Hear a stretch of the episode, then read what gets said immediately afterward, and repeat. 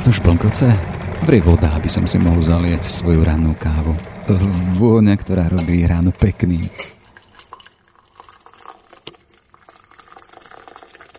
Asi kračeš do školy, či do práce?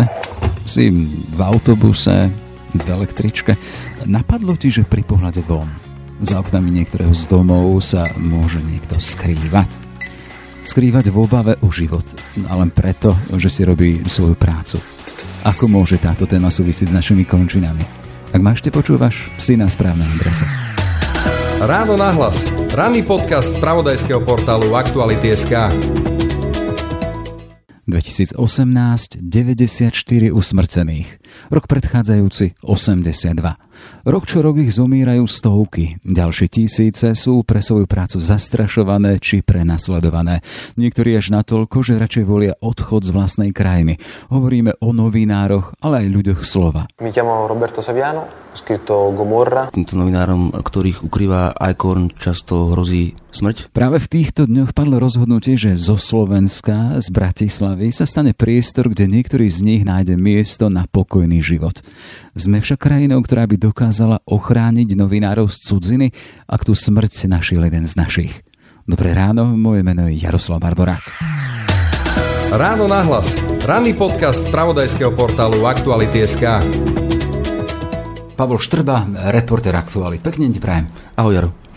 Odrezaná hlava otca rodiny, s ktorou sa jeho malé deti hrajú futbal, tak znie motiv jednej z básní irackého poeta Aliha Hajdara. Chcel ňou poukázať na zverstva páchané islamistami. Tí sa však v jeho veršoch našli a hrozili mu za ne smrťou. To je citácia z tvojho článku, tak začínaš svoj príspevok o Icorne. E, ide o norskú organizáciu, taký ten kostrbatý preklad by mohol znieť aj ako medzinárodná sieť miest úkrytu. E, snaží sa dostať do bezpečia novinárov či spisovateľov, ktorí sú ohrození, v ohrození života. E, Palo, ty sa rozprával aj s šéfkou, ktorá bola v týchto dňoch v Bratislave. E, približme si zo pár tých životných príbehov, ktorým pomohli. Mnohé z tých príbehov nepoznáme, ani ich nikdy nebudeme poznať, pretože týmto novinárom, ktorých ukrýva Icorn, často hrozí smrť v tom horšom prípade. Preto o nich ani nehovoria, hej? Áno, niektorí žijú v absolútnom utajení a doslova bez prístupu k verejnosti, niektorí majú falošné mená, falošné adresy a tak ďalej. A ani o tomto Alim Hajdarovi z úvodu článku nevieme príliš veľa. Uh-huh. Vieme, že básnik, vieme, že v jeho básničkách sa našli e, islamskí, ktorí mu hrozili smrťou a musel utiecť z krajiny. Uh-huh. Aj s pomocou Icornu našiel útočisko v západnej Európe, ale tiež nevieme, že kde presne. krajine, jasné. Môžeme poskytnúť nejaké ďalšie príklady na ilustráciu. Pani Duvik spomína príklad iránskej poetky, ktorá sa volá Fatima Echtesariová. Ona bola trňom v oku iránskych duchovných už dávnejšie, ale hľadali zámienku, za čo ju odsúdiť. Uh, Fatima, she's, she's a poet. Jej básne veľmi otravovali iránsku vládu. Fatima raz odišla do Švédska, kde si verejne podala ruku s iným mužom. Keď sa vrátila domov, odsúdili ju na 11 rokov väzenia a 99 rampičom. A keď sa vrátila, tak ju odsúdili na dlhoročné väzenie, pretože islamský režim zakazuje na verejnosti podávať ruku mužovi. Tejto Fatime sa podarilo utiecť do Turecka. Z Turecka sa skontaktovala s Icornom a tie našli útočisko v západnej Európe.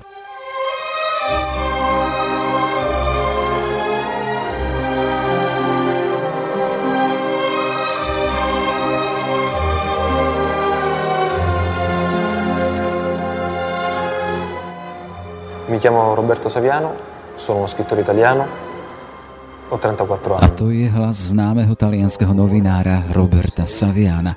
Hovorí, že potom, ako sa začal venovať a vyťahovať veci na nápolskú mafiu, Kamoru, musel krajinu opustiť a od svojich 26 rokov, už teda viac ako 10 ročie, žije pod policajnou ochranou v zahraničí a snaží sa vybudovať si nový život. Pre jednu z latinskoamerických televízií pritom priznáva, že často sa pristihne v situácii, že to už považuje za neznesiteľné. Confesso che è insopportabile. Confesso che è insopportabile. Šéf-redaktor Aktualit Peter Bardy pridáva skúsenosť ďalšieho Taliana. Ja som sa s Paulom Borome tým stretol v Ríme a to bolo dosť e, také, že pre mňa šialené. Bolo to krátko na to, ako som bol pod ochranou policie aj ja, ale ten jeho systém, v akom on žije, je niečo pre mňa absolútne ťažko pochopiteľné. Je rodak zo Sicílie, on poukázal na biznis sicílskej mafie a za to musel odísť z krajiny, ktorú miluje, alebo z časti Talianska, ktorú miluje. A on má jednu túžbu, že aby raz mohli ísť na pláž bez ochrankárov. Mm-hmm. Aby tam mohol byť sám, prípadne so svojou rodinou a aby si užil tú slobodu. Na druhej strane si uvedomuje, ako mnohých z nás, že jednoducho sú aj témy, na ktoré treba poukazovať a ktoré, ktoré môžu byť do istej miery rizikovými. Michal Kubal, reportér a moderátor Českej televízie, zazažil počas vojny v Iraku v roku 2004 únos rebelmi. Českému rozhlasu sa zdôveril, že sa v tých dňoch pripravoval aj na smrť. Člověk si nedovede představit, že tam prožije hodinu, den, pak si nedovede představit tři dny a pořád to jde jak se ukázalo po několika dnech, kdy jsme byli propuštěni, co oni udělali jednomu z lidí, které měli ve svém držení, tedy američana Nika Berga. On, on, on byl první rukojmí, kterého hmm. velmi brutálně hmm. zavraždili. Ti lidé, kteří nás drželi, se nás snažili prodat Abu Musovi Zarkávímu, což je duchovní otec islámského státu, ale podle všeho jsme měli štěstí, že Česko nebylo tak vysoko na seznamu priorit a on prostě mnohem víc chtěl Američany než tři české novináře. Hovoríme tu o medzinárodnej sieti miest úkrytu. Ako ten samotný systém funguje? Funguje? Organizácia funguje od roku 2006, združuje ako keby sieť západoeurópskych a amerických miest, ktorých je viac ako 200. Do týchto miest potom posiela novinárov, s ktorými sa ICON skontaktuje. A s tým, že tej organizácii nie je len o to, aby týmto novinárom, ale aj spisovateľom či iným umelcom hľadala bezpečný úkryt, ale je veľmi záleží na tom, aby mohli pokračovať vo svojej práci. Prečo práve novinári či spisovatelia sú v tom jej hľadači? Elizabeth Duvik to vysvetľuje tým, že sloboda slova je ako keby nadradená iným iným slobodám a všetky ostatné slobody keby vychádzajú zo slobody slova. Naša hlavná vízia je zlepšovať stav slobody slova na celom svete. To je pre nás podstatné. A prečo pomáhame umelcom, novinárom a spisovateľom? Pretože svoje názory vyjadrujú verejne. Aj preto sú ľahkým a zároveň zraniteľným terčom. Pre mňa osobne je sloboda slova tým najzákladnejším ľudským právom, ktorý je základom pre ďalšie ľudské práva. Bez bez slobody slova by sme tu nemali demokratickú spoločnosť, nemohli by sme odhaľovať korupciu a vlastne by sme sa ani nemohli rozprávať o nás samotných, o ľudskej podstate um, rights. Preto táto organizácia nepomáha napríklad bežným utečencom alebo politickým väzňom, ale práve novinárom a spisovateľom, ktorí sú ako keby symbolmi slobody slova. V praxi znamená tak, že ona si ich vyhľadáva, ona si všíma mhm. jednotlivé prípady, alebo oni sa hlásia. Je to ten druhý prípad, pričom treba povedať, že druhú väčšinu aplikácií musia odmietnúť. Hlásia sa im tisícky ľudí. Keď a... hovoríš o aplikáciách, to už je nejaký hmm. dokument, ktorý musia oni vyplniť. Uh, hej, ono to môže fungovať buď, že priamo nakontaktujú Icon, ak sa o ňom z nejakého dôvodu dozvedeli, ale väčšinou väčšinou to funguje tak, že novinárske organizácie po celom svete si vytipujú ľudí, ktorí by potrebovali pomoc a následne sa skontaktujú s Icornom a Icon posúdi ich žiadosť. E, ako potom vyzerá tá konkrétna pomoc už na miestach, tých jednotlivých mestách? Celý ten proces od tej úspešnej aplikácie až po to, že ten daný novinár či spisovateľ skončí v tom meste, môže trvať aj rok. Icon e, v tom danom konkrétnom meste, ktoré si vytipuje, ktoré vlastne najprv musí súhlasiť s prijatím toho konkrétneho človeka, mu ako keby pripraví pôdu, aby ten daný novinár mal aj dobré zázemie v tom meste, aby tam bola nejaká komunita ľudí, ktorí, s ktorým vie komunikovať jazykom, ktorým hovorí. Čiže by to mohlo byť mesto, ktoré povedzme, že kultúrnejšie, čiže aby aj tento človek, ktorý je v úkryte, povedzme, že mohol verejne vystupovať a hovoriť o svojom príbehu. Čo je dôležité si tu povedať, že to všetko, celá tá pomoc je potom na náklady toho daného mesta, hej? Áno, tak to funguje. Icon je vlastne len sprostredkovateľom uh-huh. a náklady radí to konkrétne mesto. Či už na ubytovanie, na mhm, poistenie, mm, potom sprostredkovať prácu? Áno, aj, aj bezpečnosť. Vlastne o bezpečnosť sa starajú miestne bezpečnostné zložky. Mm-hmm. A ako s tým vlastne nič nemá, nemá kapacity na to, aby, aby mal povedzme, že vlastných bodyguardov a podobne. Elizabeth Divik si stretol v Bratislave. Je to signál, že do tej siete sa zapojí aj slovenská metropola? Áno, ja som sa s ním vlastne rozprával pár minút potom, ako vyšla z sídla Bratislavského magistrátu a vlastne kvôli tomu aj prišla do Bratislavy, aby sa Bratislava zaradila do siete miest, ktoré pomáhajú týmto ľuďom. A z jej slov bolo cítiť, že majú minimálne predbežnú dohodu, že Bratislava sa zapojí mm-hmm. do tohto programu. Počúvate podcast Ráno na hlas. Beata Balogová, šéf-rektorka denníka SME a členka užšieho vedenia Medzinárodného tlačového inštitútu. Pekný deň prajem. Dobrý deň. Pani Valgová, viete sa vy vžiť do situácie, že by ste boli pre svoju prácu novinárky nutená sa rozhodovať buď o opustení rodnej krajiny, či o znašaní prenasledovania alebo o ohrození svojej rodiny? Mala som veľa rozhovorov s novinármi, ktorí už riešili túto dilemu. A vyriešili ju tak, že sa rozhodli odísť zo svojej krajiny. Našťastie ja som nečelila takejto ostrej dileme, ale viem sa vžiť a mám empatiu voči tým ľuďom, ktorí toto riešia. Je to vždy smutný odkaz, nielen pre tú krajinu, z ktorej unikajú, ale akože pre celú tú novinárskú komunitu. Mm-hmm. A vždy hovorím, že sa nás to potom všetkých týka, lebo asi našu slobodu v nejakom regióne musíme odmeriavať od, od slobody alebo možností toho najviac utlačaného alebo ohrozeného novinára. Okay. Sme v kontexte toho, že na svete, či už v rôznych regiónoch, tých totalitných režimoch žijú stovky, nie tisícky takýchto prípadov, takýchto novinárov. Je tu ale medzinárodná organizácia, ktorá im vie sprostredkovať aspoň život bez toho bezprostredného ohrozenia a vyzerá to tak, že Bratislava sa o nejaký čas stane súčasťou tej siete, ktorá môže dať nejakým spôsobom domov pre minimálne jedného takéhoto novinára.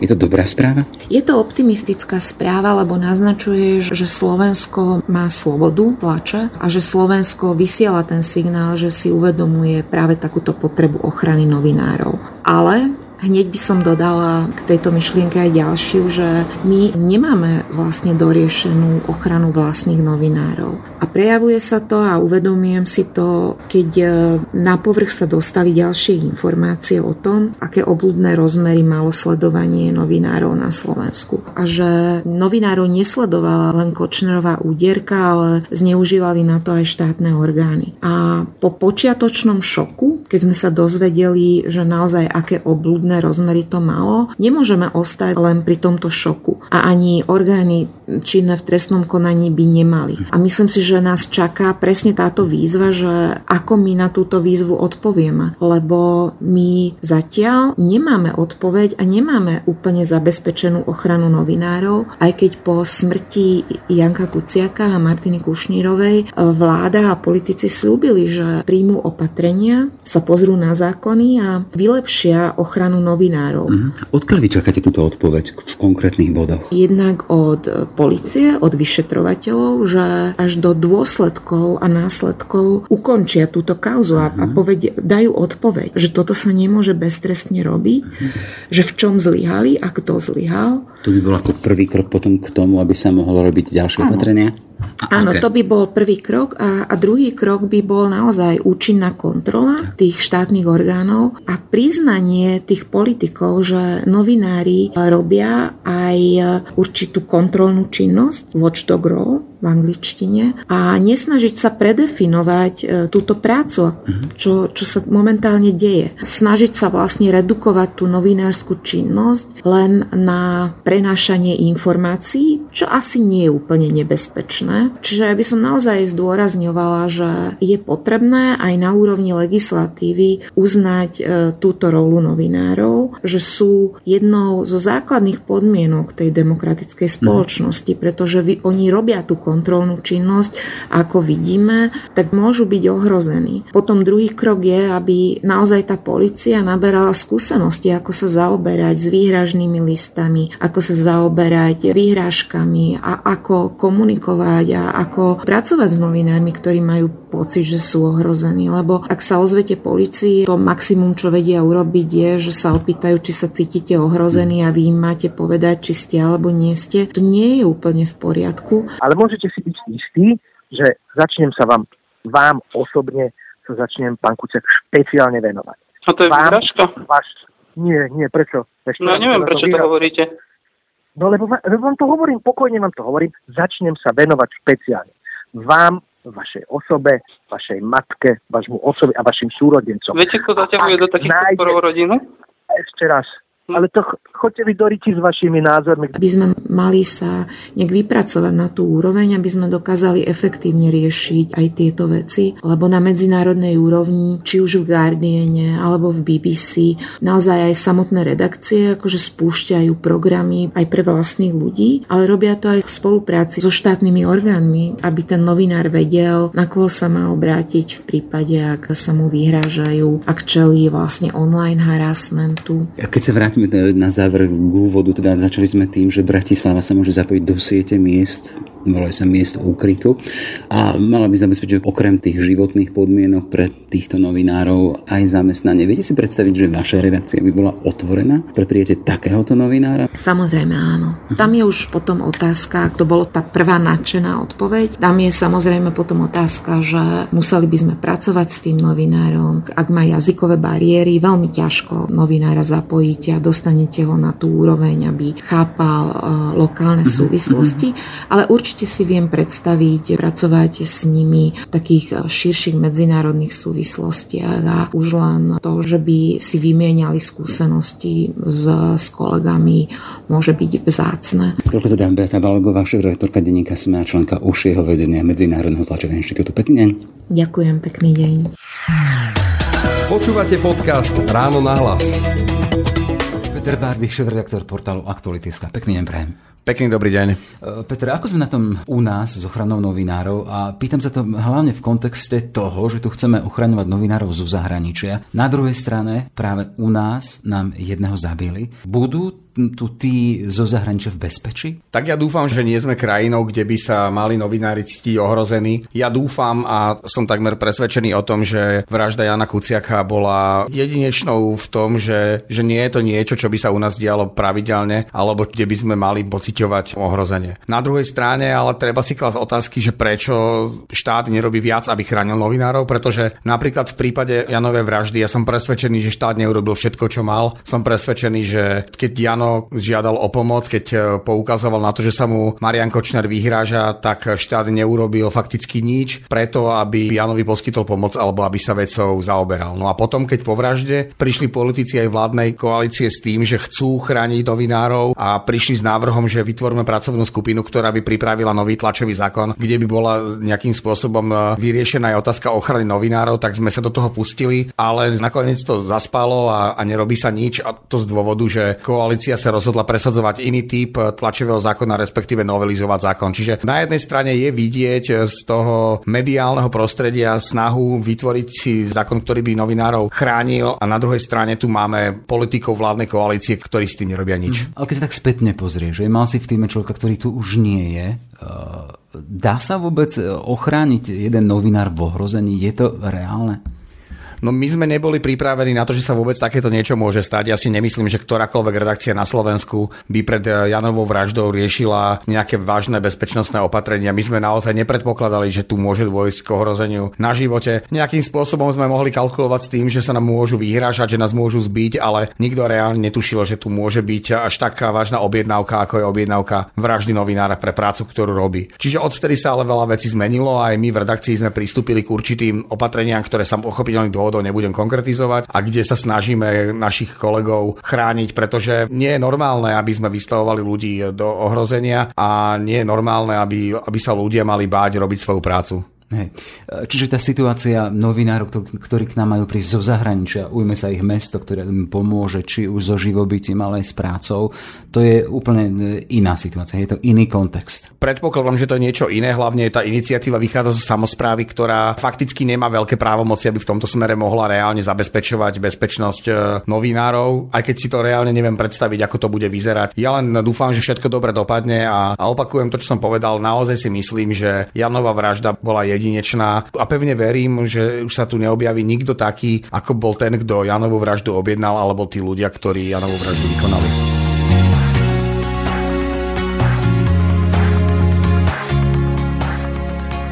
Doteraz sme tu hovorili o kolegoch, novinároch či spisovateľoch, ktorí sú pre svoju prácu prenasledovaní a či aj dokonca v rozhodní života.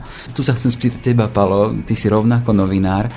Vieš si predstaviť, že by si bol v podobnej situácii a odkázaný možno až na takúto pomoc? Alebo keď si bol pred takouto voľbou? Ja si to neviem predstaviť. Život v neslobode alebo hrození smrti, alebo pôjdem radšej von. Čo by si volil? Každý človek, ktorý má nejaký put seba zachový, ide mu o to, aby prežil hlavne. Čiže samozrejme, že to je najsilnejší inštinkt. Čiže ak by mi skutočne rozdiel smrť, čo si neviem predstaviť, predstaviť pri mojej práci na Slovensku, tak by som sa samozrejme rozhodol odísť. To asi väčšina príčetných ľudí. Zostaňme teda pri tej príčetnosti, aby sme nič podobné nemuseli riešiť. Toľko teda hmm? Pavol Štrba, reporter Aktualit. Pekný deň prajem. Hmm? Díky, Jero. Ráno nahlas. Ranný podcast z pravodajského portálu Aktuality.sk. tak a môžem si dopiť aj posledný dušok môjho ranného kávového moku. Nech vám dnešný štvrtok rozvoniava a cítite sa bezpečne v kruhu svojich drahých. Pekný deň želá Jaroslav Barbora. Všetky podcasty z pravodajského portálu Aktuality.sk nájdete na Spotify a v ďalších podcastových aplikáciách.